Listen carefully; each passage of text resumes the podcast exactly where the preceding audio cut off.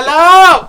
And I... welcome to Basic Snitches! Hi. Look at how loud it is on there. We loud. Apologies for your eardrums. Yeah. You don't need those, right? Nope. Tara and I are laying in bed again. And today we are going to be discussing Chapter twenty-one of Harry Potter and the Order of the Phoenix, The Eye of the Snake. Yes. I could not catch up with you. I just let you talk. If you remember, as we said at the end of the last episode, this episode is about a dick. Uh, yep. That's what we said. Speaking of dicks, just kidding. It is time for us to recognize our patrons. We have eleven patrons, and those people are Ashley, Brian, Brittany, Jeannie, Layla, Marybeth, Megan, Meredith, Nisi, Olivia, and Wrath. Thank you all so much for continuing to support us. If you would also like to support us, you can go to our Patreon at patreon.com slash basic snitches and previously supported us for just three dollars a month. Now, you can still support us at that three dollars level. However, now that we have over ten patrons, Taryn and I put out a survey to our Patreon supporters and then did some discussing, and we will be expanding to two additional tiers. So you can support us at that three dollars level. That's the Ya Basic level. Nothing will change. You're going to continue to get exclusive content every Wednesday, the same day that an episode drops, as well as be mentioned in every single episode. If you upgrade to or sign up at the new five dollars tier, and we're not quite sure what we're going to call that one yet, but at this five dollars tier, you're also going to get access to one free tarot reading a quarter by me, access to exclusive merch, and we're also going to do one extra mini episode that is just cutting room floor content. So you're gonna kind of get our bloopers and outtake as we go throughout the series. But we are still planning on doing a complete cutting room floor episode at the end of every season, like we have been. One note on the exclusive merch. We aren't completely sure what that's going to be yet, but we have talked about some design ideas. Some that will be available for purchase for any Basic Snitches fan out there. It will be on our website once available, and of course we will let you know. But there will be some exclusive fun designs that are only going to be available through the five dollars or the ten dollars tier. So it's stuff that you won't be able to get anywhere else. Speaking of the ten dollars tier, you'll get everything from the three dollars tier and the five dollars tier, but if you upgrade to our Quen level or sign up at it when you become a Patreon the first time, you'll also get two extra cool new pieces of content. Every single week, a sort of diary from Tara or myself. It will alternate between us from week to week, and it'll kind of be, hey, this is how our last week went. Maybe there'll be something like a hot take or a rant about the series. We don't really know yet, but it will be sort of a live blog, if you will, of Tara and Adam from week to week. Additionally, we will provide a brand new monthly mini episode. We are calling this kind of unofficially our fishbowl episode. The idea that we had is that each of us are going to write down twenty-five, thirty different topics about the Wizarding World universe. This could be anything from a character, a chapter, something that happens at Hogwarts, like the food at Hogwarts, the ghosts at Hogwarts, whatever the case may be. We're going to put them in a fishbowl or some sort of vessel that we can pick them out of. And in the episode, that's when we choose our topic and just start talking about it. So almost no preparation. We're just going to kind of go off the cuff and talk about this element of the Wizarding World. These new tiers are dropping on our Patreon. Once again, that's patreon.com slash basic snitches today, which is February twenty-third, or at least it should be. If you are listening to this episode before I've had a chance to update the Patreon, then hang tight. Those new tiers will be available later today at some point. And if you're one of our eleven existing patrons, you should be able to upgrade to one of the new tiers if you would wish. If not, the three dollars tier is still available.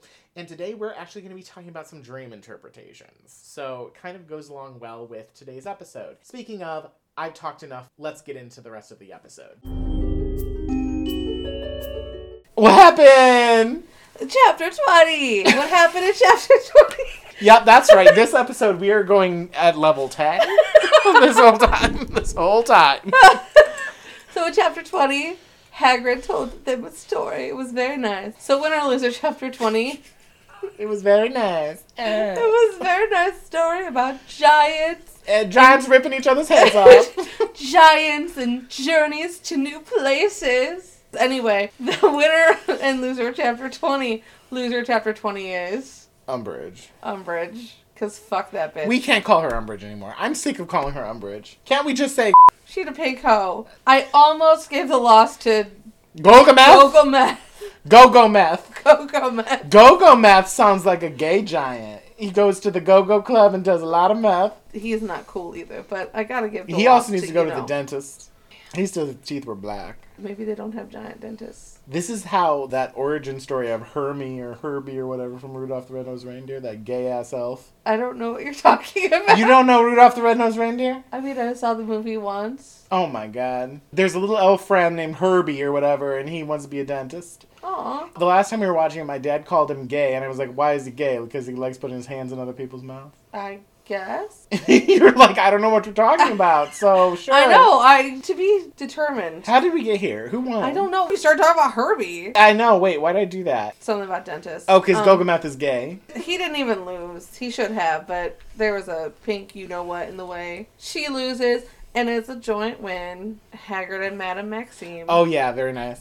Very good. I mean, I don't... How could anyone else win? Exactly. Everybody else was interrupted. Not Dick Fuck McNair. He can die Dick, twice. That's right. The, that's his Christian name.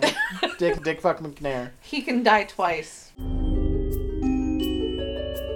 That's oh, it. You wrote a thing. I did. I sent it to you. You did. I shared it with you. Chapter twenty-one, The Eye of the Snake. Hagrid is back on his bullshit. No matter what Hermione does to convince him otherwise, he is determined to go back to his usual lessons in care of magical creatures. The lesson is on Thestrals, and Harry finally learns about the seemingly invisible horses that pull the Hogwarts carriages. Unfortunately, the pink bitch has come to observe the class. She's as to be expected, the fucking worst. Fearful of being stripped of his title of being the worst, Malfoy... I like that. Malfoy tries to throw out unoriginal insults at Ron after class. This fucker needs new material. They have one more D A lesson before Christmas break. Not defense against. That's not data. That's Dumbledore's Army. Yes. Yes. D A. D A. Not day-day. Day-day. Harry learns this the very important fact that mistletoe is often infected with Nargles before being told by Angelina that Ginny has replaced him as Seeker. The lesson is a review of things they've already learned, and the evening goes very well until everyone leaves and it's just Harry and Cho. Cue awkward first kiss, complete with uncomfortable conversation and tears. Harry tells Ron and Hermione about the kiss. Ron teases Harry, and Hermione tries to encourage him. She then gives the boys a very complex lesson in emotions. The boys try to work on their homework, and Hermione writes a letter to Crumb. When they all finally go to bed, they are the last ones awake. The boys go to bed, and Harry starts to have a weird dream about Cho and D A meeting. Then his dream changes, and he is moving through an unfamiliar corridor. He sees a man sleeping, and feels like he wants to bite him.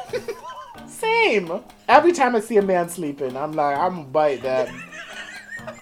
When he attacks, his scar explodes into pain, and Harry wakes up to Ron shaking him. He tries to tell Ron about the dream, realizing that the man in the dream is Mister Weasley. Neville gets McGut, and she takes Harry and Ron to Dumbledore. A lot of shit happens. A lot of shit chapter. happens. You really did summarize it very well. I tried. Because there's like the three sections. There's... We need to find another name for Umbridge. We can't keep calling her Umbridge. I called her Pink Bitch. I know. Pink Bitch is too nice. And I think Pink is a little extreme. I don't want to bleep myself that often. Something will come out that probably won't be her name. That's really what's going to happen. We're halfway through the book, though. I gave you like fifteen options you a couple did. chapters What was ago. It? You said um bitch, and there was another one that was really good. Oh Pinkasaurus Rack. Maybe. Pinkasaurus Rack. I'm going to say what comes out of my mouth. Man, I can't think that hard. I was going to say Pepto Pussy, which sounds like gonna call a drag queen. Probably Pinko. Right in, ladies and gentlemen, what should we call her? Because I cannot continue to call her her actual name. I just can't. I'm so fucking over this bitch! Where do we start here? Doing homework and shit, and Hermione's like, I gotta go tell Hagrid how to write his lessons. Yes, and I do think it's a better use of her time than spew. So there's that at least. Fred and George are throwing snowballs, and Ron yells at them, and he gets hit in the face. And then he's like, I'm gonna whoop your ass. Oh, it's my brothers. You're still the fucking prefect. I was about to call him a Thestral. Ron is a Thestral now. You can only see him if you died. Not if you died. What oh, makes you think of that, um, that bought Ron was spiders. He just was. He just Ron was. Is a Thestral now. But even though it's your brothers, you, you still need to write them up or whatever, you know what I mean? That's your job. But yeah, that all happens. The big thing, of course, of Hermione going down, it's unsuccessful. It's, it's like falls on deaf ears. Yeah. And he's like, I know, I know what's up. Here's something that I have decided over the last three books of Hagrid not being a great teacher. If he had actual guidance, like Hermione is trying to give him, he'd be a fucking kick-ass teacher. Yeah. Because he knows what he's talking about. He just doesn't know how to put it out there for people, I guess. Yeah, I think at the end of the day, he is very stubborn. It's kind of amazing to me that he was in Gryffindor because he does feel so Hufflepuff. Not to say that Hufflepuffs are stubborn, but I don't know. I guess it goes down to mm-hmm. Hufflepuff from representing Earth and being grounded and stuff, and he always feels so grounded, and he is unmoving and things like that. But alas, he don't listen to Hermione. He don't, and she, you know, she's got good ideas. Yeah. Now, I will say, and they do say this throughout the chapter too, this lesson of seeing Thestrals is better than what they have had to do in the past with those fucking fire lobsters. Here's the thing, is that we really never get to see if he's, like, getting better this year because this you-know-what comes in and throws him off first lesson. Yeah. It really is too bad. We don't need to get into the details of that, other than that during the lesson, of course, she is... What I wrote was, ugh, Umbridge speaking out loud is unprofessional, and it's honestly kind of even dangerous to have other students hear you saying this. It's her throwing her power around as much as she can, and then at one point, he's like, Thestrals aren't dangerous, lady, and something like, well, if you're, like, holding some meat in your hand, and they might try to bite you or something. And she writes down, um, takes pleasure at being violent. I'm like, yeah, something like that. I'm sorry. Can we talk about, like, what you did to Harry for, right. like, weeks at a time? Excuse Take, that is taking pleasure at violence, you stupid frickin' piece of shit. Ugh. Yeah, it's horrible. It's really, really is. And but she, the way she talks to him is... annoying how she talks to him like he's stupid. Nobody coming in to shadow a teacher, whether it's, you know, a principal or a teacher's aide or whatever the case may be, is going to talk to them like that. No. Like, you are still in a professional environment, but she don't know how to act around people professionally, apparently. In general. You know, I even think about in the hearing, there was this one moment where she was like, um, excuse me, if I heard you right, are you suggesting that the ministry has something mm-hmm. about the whatever the case may be? That is the most professional that she was in this entire book. When she is given a shred of power at this school, all goes out the window. She almost, at the beginning of the book, felt a little too buttoned up. And now it's just, the bag is open and it's just spewing more and more negativity. Oh, yeah. It's just unbelievable. And your rant about how she's just fucking everywhere. This, oh my God, turn it off. Yeah. When we know that Umbridge is coming to this, everyone knows how it's going to turn out, you know? Oh, yeah. Now, I will say, even though this is better for Hagrid in terms of, like, a lesson, comparing it to fire lobsters, that is, you can tell how terrified everybody is that, oh, we're going to the... Inv- the um, oh, the Thestrals? No, the uh, uh, Forbidden Forest. I was going to say the oh, Invisible yeah. Forest. The entire forest is invisible. They don't know right? that they're even there. Nothing, you yeah. can't see it. Careful not to run into trees. Yeah, but that's not what's invisible. Thestrals are invisible. And it is kind of terrifying. The fact that he has this dead cow and all of a sudden, like... The way that that is described, you're like, oh, okay. Yeah. And we see signs of some misinformation here. Uh, the obvious misinformation being from Trelawney, like, oh, those are dangerous. Like, no, no, no, yeah. no, no. I'm the care of magical school. That they're, like, unlucky. Yeah, that's what it is. I think it's fascinating to see the people who can see them. Obviously, Hagrid can see them. I'm intrigued to know who Hagrid saw die. That is really... Because I didn't even think of that, but you're totally right. I cannot imagine that Hagrid can't see them. Mm-hmm. Do you and, think Umbridge can see them? Oh, no. I don't think she can see them. I feel like she's lived a very sheltered, privileged life. And the idea of her being in a situation where she saw someone die, I don't want to give her that kind of humanity, I guess. Something about the way that you said that made me think about the interesting distinction between between see, being able to see something and being able not to see something, mm-hmm. and kind of like what it means, and like all these people who have seen someone die probably have a different depth to their personality. They've had to go through a certain type of trauma even, and all of that, and those who have not been able to see it don't have that point of view or perspective or anything. Right. And it's interesting even later when Hermione's like, I wish I could see them, and then and how Harry's Harry like... immediately calls it out. Right. You know, that interaction is so important because she obviously is not thinking when she says it. Yeah. He immediately acknowledges that he knew that that's not what she meant. Yeah. That's Hermione. She wants information. She wants to learn things.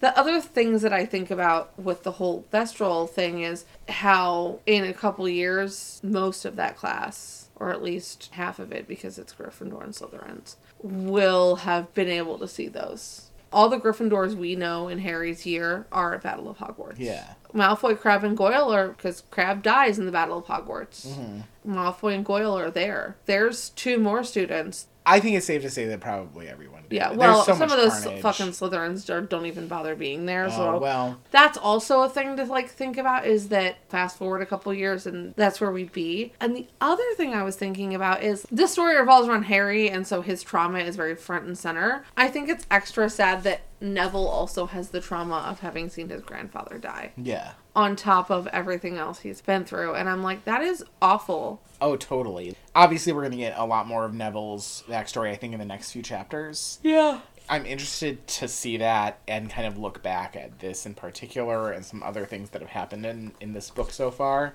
Yeah, it's very interesting to think like that. Like, I had not thought about fast forward a couple years and...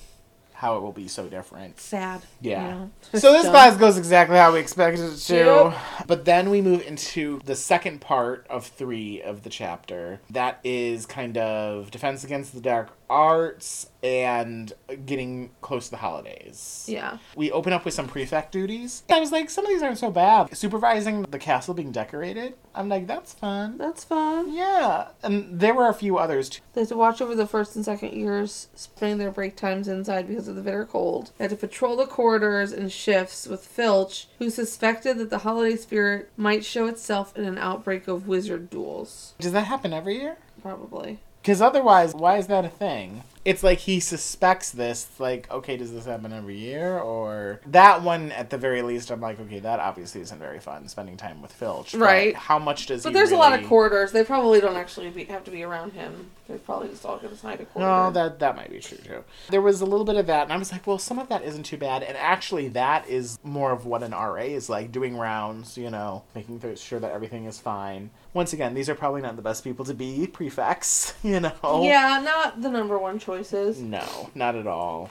This is also where Harry's like, well, I don't know where the hell I'm going to spend Christmas. And Ron's like, didn't you know that you're going to be at the Burrow? First of all, I do like that Harry is immediately worried about Sirius, and it shows his compassion. Mm-hmm. But then also I'm like, how does Harry not know this? Are they literally just like confiscating his mail now? I think probably. But more so, I think that Ron was told to tell him and he just didn't. But also, like, I like that better. that, that just feels apt. Yeah. I feel like it's both things, but also they probably have just decided they're not writing to Harry because all of his mail is going to get confiscated anyway. Yeah, so if yeah. Missus Weasley wanted to be like, oh, I could write Harry a nice letter because Ron will forget, she'd probably like, oh, well, it's going to get confiscated anyway, so why should I bother? Yeah.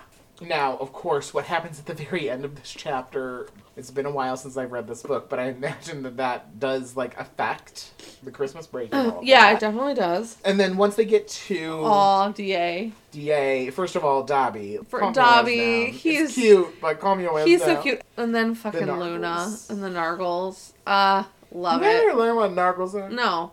Only Luna knows what Nargles are. In your thing, when you were like, well, we learned that mistletoe is infested with Nargles, I was also going to be like, also, it's incredibly poisonous, and the history of mistletoe is very interesting. This is not a mistletoe podcast, though, so look it up. The whole tradition of mistletoe I always found kind of weird. Let's hang this plant in our house, and if you're caught under it together, uh-oh, you have to kiss. Bizarre. Yeah. And after that, Angelina comes in and she's like, I replaced you with your future wife. Yeah! Which, and it's in the same chapter where he and Cho kiss at the first time.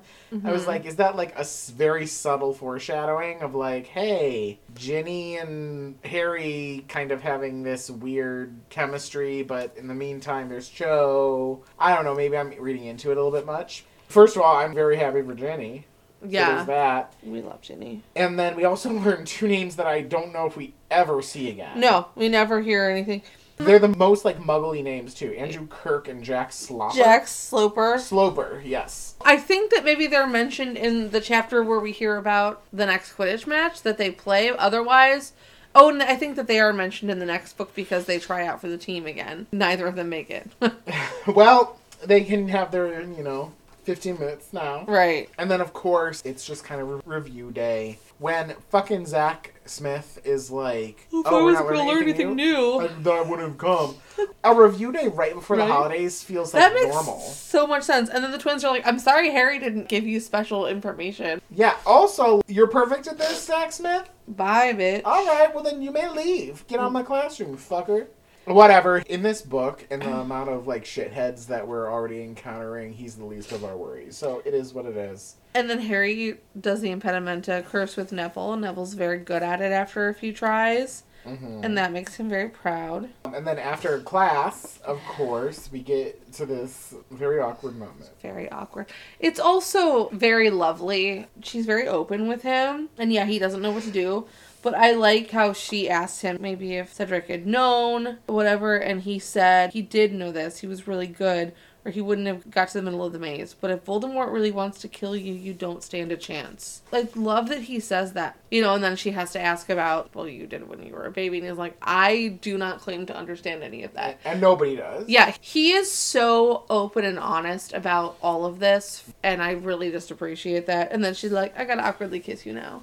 And it is very awkward. And then he's like, it mistletoe. Very fucking And he's like, probably infested with Nargles. She's like, I don't know. What is that? He's like, I don't fucking know. I don't know. Let's, Let's just kiss. Even the way that it leads up to it and they cuts away from it. And then all of a sudden he's in the common room.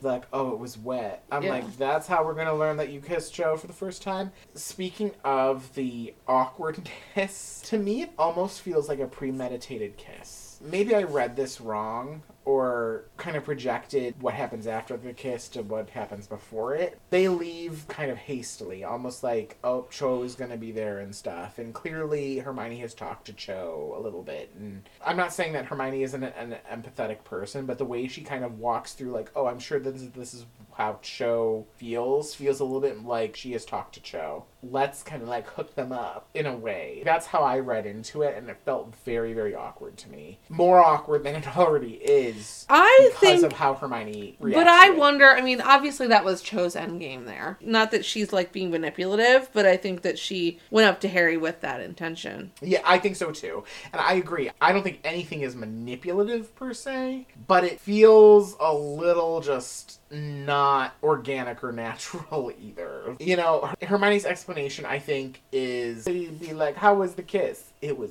wet. It was very strange. I think this is just to more build on the teenage emotions. And I really do appreciate Hermione being like, well, she's very emotional or whatever. And the boys being like, I don't understand emotions. yeah, yeah. I don't know. It's good to know what Cho has gone through and lay it out and everything. She's very open. Although, I, I don't know. I think even when they come back to the common room, Hermione's writing her letter to Victor, or she's reading, or she's doing something. She isn't even, like, looking up. It's very much like, oh, what happened? Without any emotion. Then, oh, did you kiss? It's like she knew too much, and she almost doesn't even care to look up at Harry and engage Harry in this moment. And then she has this empathetic moment with Cho, and it's like, why aren't you also empathetic with Harry? It's only a kiss, whatever. It's like his first kiss ever. Yeah. This whole section just did not feel very natural to me. Obviously, the two of them being together does not end up being a natural thing at all. Yeah. And even Harry's thoughts after this where, oh, are you going to ask her out and stuff? And him being like, uh, shit. Like, I didn't even think about this. Right. Like, is this now a thing now? I have to spend more time with her alone, all this other stuff. She's going to always cry all the time. Yeah. That part aside, the whole is she going to cry all the time thing, I think is such a natural thing. You know, I've been single forever, and even though there are definitely times where I would love to have a relationship and a partner, the thought of the process to get there, and some of this is also based on my history, which has not been very great, not very lucky in terms of having these relationships and stuff, the thought of that is like, ugh.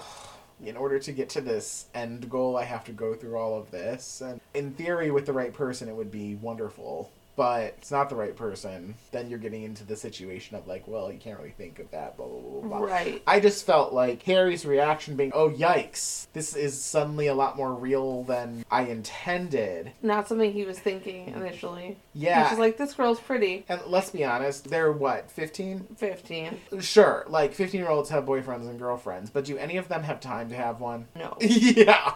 Absolutely. Who doesn't have Quidditch to, learn, to worry about, at least? But you know that if her Umbridge was like, oh, Harry got a partner, her first priority would be to vanquish that. Right. So. I really appreciate that Hermione is ready to, to Crumb. She goes to bed and Ron's like, what the, why? Nah. And you're like, Ron. It's like a next step in like the saga of Ron still not understanding that he's infatuated with Hermione. That, and I also think it's so interesting that Harry has this thing with Cho all of a sudden, then it's the opposite with Hermione, and then Ron not understanding it with Hermione, but understanding it more with Harry, sort of. Yeah. It's so interesting, the dynamic in this chapter between these two future couples, and by two future couples, I'm also alluding to what I said about Ginny earlier, you know, yeah. That whole thing is just so interesting. It's a little bit of normalcy, at least, that we get in this book that is very chaotic. So then we move into the final the kind final of like section. Section, yeah. yeah.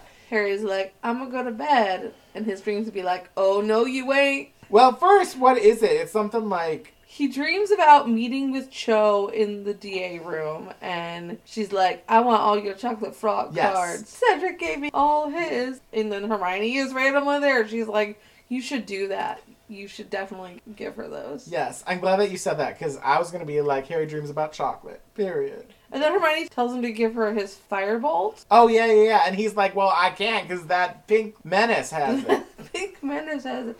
And then suddenly it's different tree. Yes. If you are one of our Patreon listeners, we'll get a little bit into this in this week's Patreon exclusive, but I've definitely had dreams where it's a changing environment a lot. Like, that's one of the main things that happen. But of course, this is a little bit different. And even like after he wakes up, he talks about how it is a different situation. You could, the dream change, and he realized that it was more uh, than a dream. Yeah, that it yeah. was a prophetic dream. So, and of course, he dreams about Mister Weasley getting attacked by a snake. So in the dream, it really describes the way he moves, describes that whole desire to bite, but it doesn't flat out say Harry is attacking this man as a snake and this man is Arthur. It's not until after he wakes up that all that information comes to light for us as the readers. The way that the dream is written is very interesting, because obviously it's not really a dream. The next chapter, we'll get to hear more about it. He wakes up and he has almost no control over himself. He's sick and he is not quite able to separate himself and the surroundings from where he just was. Like, it's probably very scary for the other children in the dorm. Yeah. Even when he's waking up, everybody else is already aware of it. Like, mm-hmm. in his sleep, he was clearly something was happening. So I think my question here is, well, first of all, before I get into my question, clearly this is almost like a precursor to Occlumency. Like, I really feel after this dream, like, Occlumency is, like, right around the corner. After we get back from Christmas. Yes. Yeah. You know, he's had a few dreams here and there, but it's more focused on Voldemort, and this is mm-hmm. clearly focused on Nagini. So is this kind of a thing where it's via Voldemort, but he is having this experience of being Nagini because they're both Horcruxes? I think that this is a loose plot point that never gets completely explained because magic, I suppose. The speculation is that there's some kind of connection between Harry and Nagini that is likely the Horcrux, but also it has to do with the level of vulnerability that Harry is in when he falls asleep and the level of where Voldemort is. But I don't know, because later on they're saying, well, maybe Voldemort hasn't noticed that they have this connection. And they say that, and of course, then that's something that Voldemort uses against Harry at the end of the book. So it's very unclear. I say that the Horcrux connection is the easiest explanation. That also has to be paired, I think, with some sort of success or celebration on Nagini's end, in contrast to Harry's vulnerability as being asleep, uh-huh. and Nagini's triumph of being like, Voldemort has sent his snake now, so that the snake can ca- attack the person and we can move forward with whatever the hell Voldemort's trying to get to. But I, it's not ever really clear because it's all speculation from Dumbledore at the end of the fucking book. I agree with you that the Horcrux thing makes the, the most sense. And if that's the case, that's pretty interesting because not only is it foreshadowing to Nagini being a Horcrux, I mean, I guess, yeah, we do get foreshadowing to Harry being a Horcrux with every time his scar hurts and stuff. Sure. But it, yeah. this connection between the two of them feels a little bit more solidified, if you will. And Nagini has a connection to Voldemort and Harry has a connection to Voldemort. They have a connection to each other, mm-hmm. which feels different to me. The only other thing I put here is it makes sense in Divination that dreams are a theme and kind of like what they're focused on mm-hmm. based on what else is happening on the background here. But it makes me makes even more surprised when these are witches and wizards that are almost surprised to see a wizard having a prophetic dream. There's so many theories about dreams predicting things and whatnot just in general, and it being a look at your inner subconscious. That, to me, was like, well, no duh. This feels very not connected to Harry at first. Mm. You know, so that might be why there's some sort of like, wow, how did this happen? Why is this the thing that we're thinking about, we're dreaming about? But that's how the chapter ends. We get more details in the next chapter, which we'll do obviously next week. It is an interesting type of dream, different from other times that we see what Harry is thinking about when he faints in class. He has all kinds of different types of dreams. Yeah, this one is definitely, yeah, like an outlier for sure. Yeah. Game time! Hey. Guess what game I'm playing? Well, you told me already that it's Would You Rather. I did! Because last time she did Would You Rather, and we don't tell each other what games we have, which no. I think this is the first time that we've matched up. I think so. I'm sure it will happen again, but... Yeah, I was a little tired, honestly, and I was like, well, I feel like we did Fuck, Marry, Kill recently, and I don't have the patience right now for the headphones and all that. So I did Would You Rather too. So I came up with three scenarios and you had five. So let me see if I can come up with two extra on the fly. It's okay if you don't. It's fine. Yes, I know. But I would like to, you know, make sure that I put the work in. Oh, that's This fine. Isn't me putting the work in, though. It's me coming up with them on the fly. So anyways, first one. Would you rather have Ginny or Cho be your seeker? Huh. Ginny. Yes, I agree. Number two. Would you rather see or not see Thestrals? Well, I have seen someone die, so I suppose... You have? I say, yes. Who? I watched my grandmother.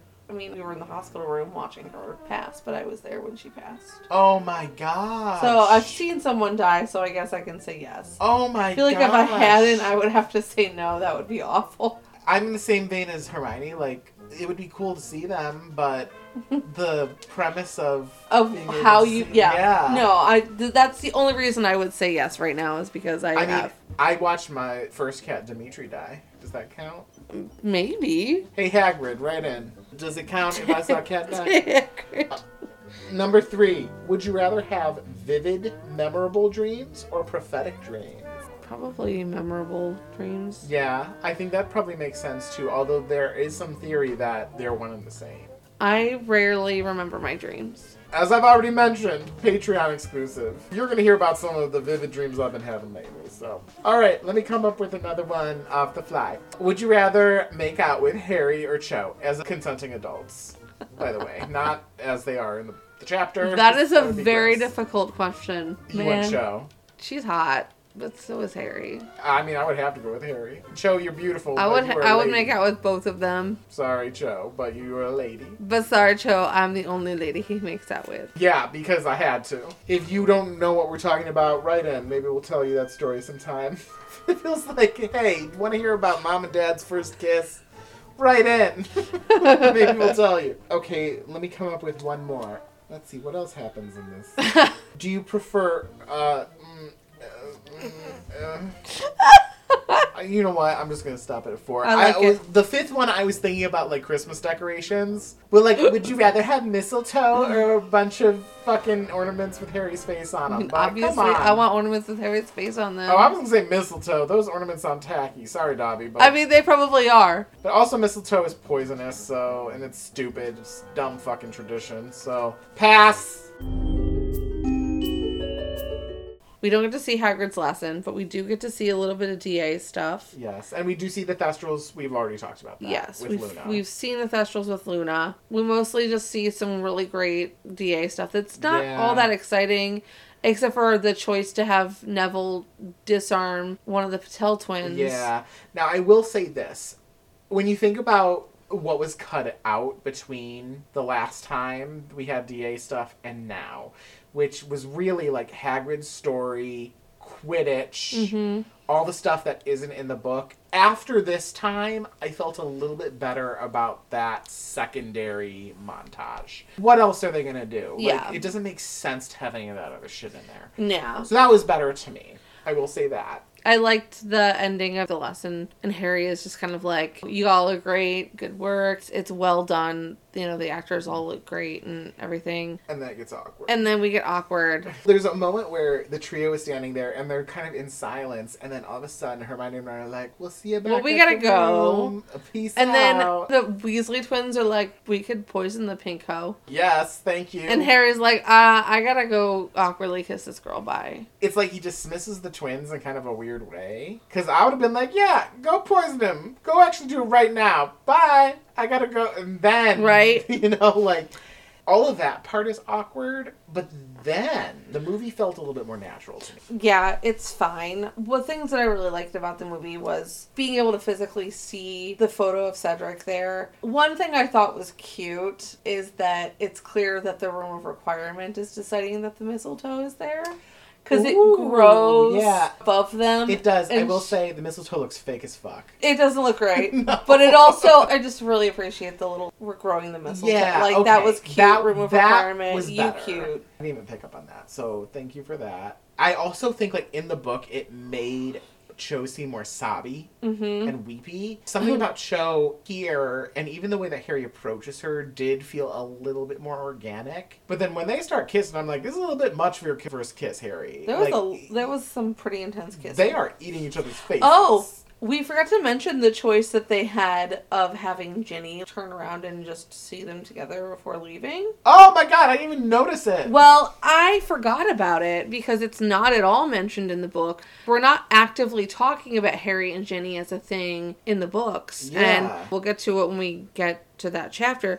There's a lovely point after they come back from Christmas, or when they're coming back from Christmas, or maybe it was at the beginning of the book, where Harry forgot that Ginny was not someone that they generally hung out with, you know, and he like missed her presence or something. That might even be the next book. But that's like a thing that I really caught on to this time. That she like, they had Bonnie Wright look back at them and then leave. Interesting. Okay, I didn't even notice that. Yeah. So I'm glad that you did. And also kind of good on the movie for putting that there. Making that choice. Maybe. Again, we only get so much time to establish these things. Yeah. So. Once they're back in the common room too, which I didn't really say this in the book part, but I do appreciate that when he gets back, it talks about them having like the best, most cozy place by the fire and everything. Because mm-hmm. even the movie, it does feel very cozy. And I also think that the way that Ron and Hermione approach this is more friendly too. Like I said, I feel like Hermione is a little bit more preachy in the mm-hmm. book. And here it doesn't feel quite as bad. Like, she's still empathetic towards Cho, but isn't it so much of like, oh, you kissed her? Well, good for you. Well, you gotta think about how Cho's feeling, blah, blah, blah. So I did like that, especially because Hermione in the movie has been so much bitchier this time around. Feeling pretty bitchy. This didn't feel like that to me. Yeah. It, it felt better. Yeah, so, I agree. It, which is an interesting juxtaposition for me to be like, oh, okay, now Hermione's being a bitch in the book, but in the movie she's fine. It does feel kind of bizarre. And then this dream is fucking terrifying. It's done in such an interesting way. I mean, we've talked about several other things in this series being done in a very terrifying way. I mean, I think of in the third book where they're in the Quidditch match with the Dementors. Mm-hmm. or even some stuff in the last book, obviously. Oh, yeah. But this felt like adult horror movie to me. The attack on Mister Weasley in the movie is not a beautiful thing. Yeah, like to you look get to at. see his face as he's getting bitten and mm-hmm. she's getting bloody and stuff, and you recognize this person. It's and, pretty scary. Yeah. And then actually where we stopped was maybe a few seconds after where... And I guess it's the same sort of thing in the book that we didn't really touch on, but McGuck comes up and she's immediately like, I believe you, we're going right now. Yeah. And so we see them going to Dumbledore. We get to see Maggie Smith with her long hair. That too. Which is a great way to end this chapter, even though it ends on a kind of a scary moment. It, yeah, shit's getting even more real. I'm going to give ten points each to Neville, Ginny, Cho, Harry, Dobby, and Luna. I don't necessarily know if I need to go too much into all of them. Neville is the big one. Obviously, he had a good moment in Defense Against Dark Arts, but also the fact that he can see the Thestrals. That's important. So I gave mm-hmm. him points. Cho for everything that she goes through. Ginny because she is not a seeker. Dobby for being cute but tacky. That's our Dobby. Luna, same. And... Uh, Harry for mostly the courageousness that it takes with the whole first kiss thing and all of oh, that. Oh, yeah. I think so. Negative ten to Draco. We didn't focus too much on Draco, but did we need to? Probably oh, not. He was like, oh, Ron, too bad you can't see a quaffle. Fuck you. Good one. Right? Fuck that guy. And then, as I said in the last episode, negative fifty to Umbridge, which is the minimum. Yeah, it's bad. I think it probably would have deserved about negative fifty no matter what. Mm-hmm. From this point forward, she is too much up my ass in this book, and I don't want Umbridge anywhere up my ass. If you recall at the very beginning of this series, I actually said that. When I was like, oh, a little Lego Umbridge, I'm going to stick her up my butt. Nope, nope, no I don't. I don't want anything up my butt, especially Umbridge. Next time we will be discussing chapter twenty-two, which I think is called... Saint Mungo's. Saint Mungo's.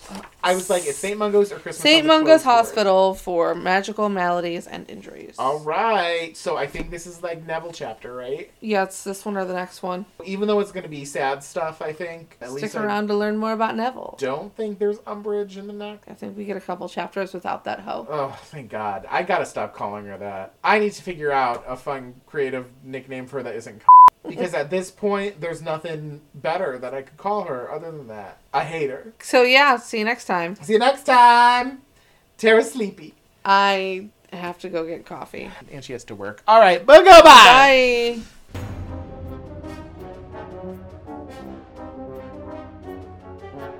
Basic Snitches is recorded and produced by Adam Bowers and Tara Corkery. Thanks so much for listening. Be sure to rate us five stars on your listening app of choice and share us with all your other friends who love Harry Potter and getting drunk.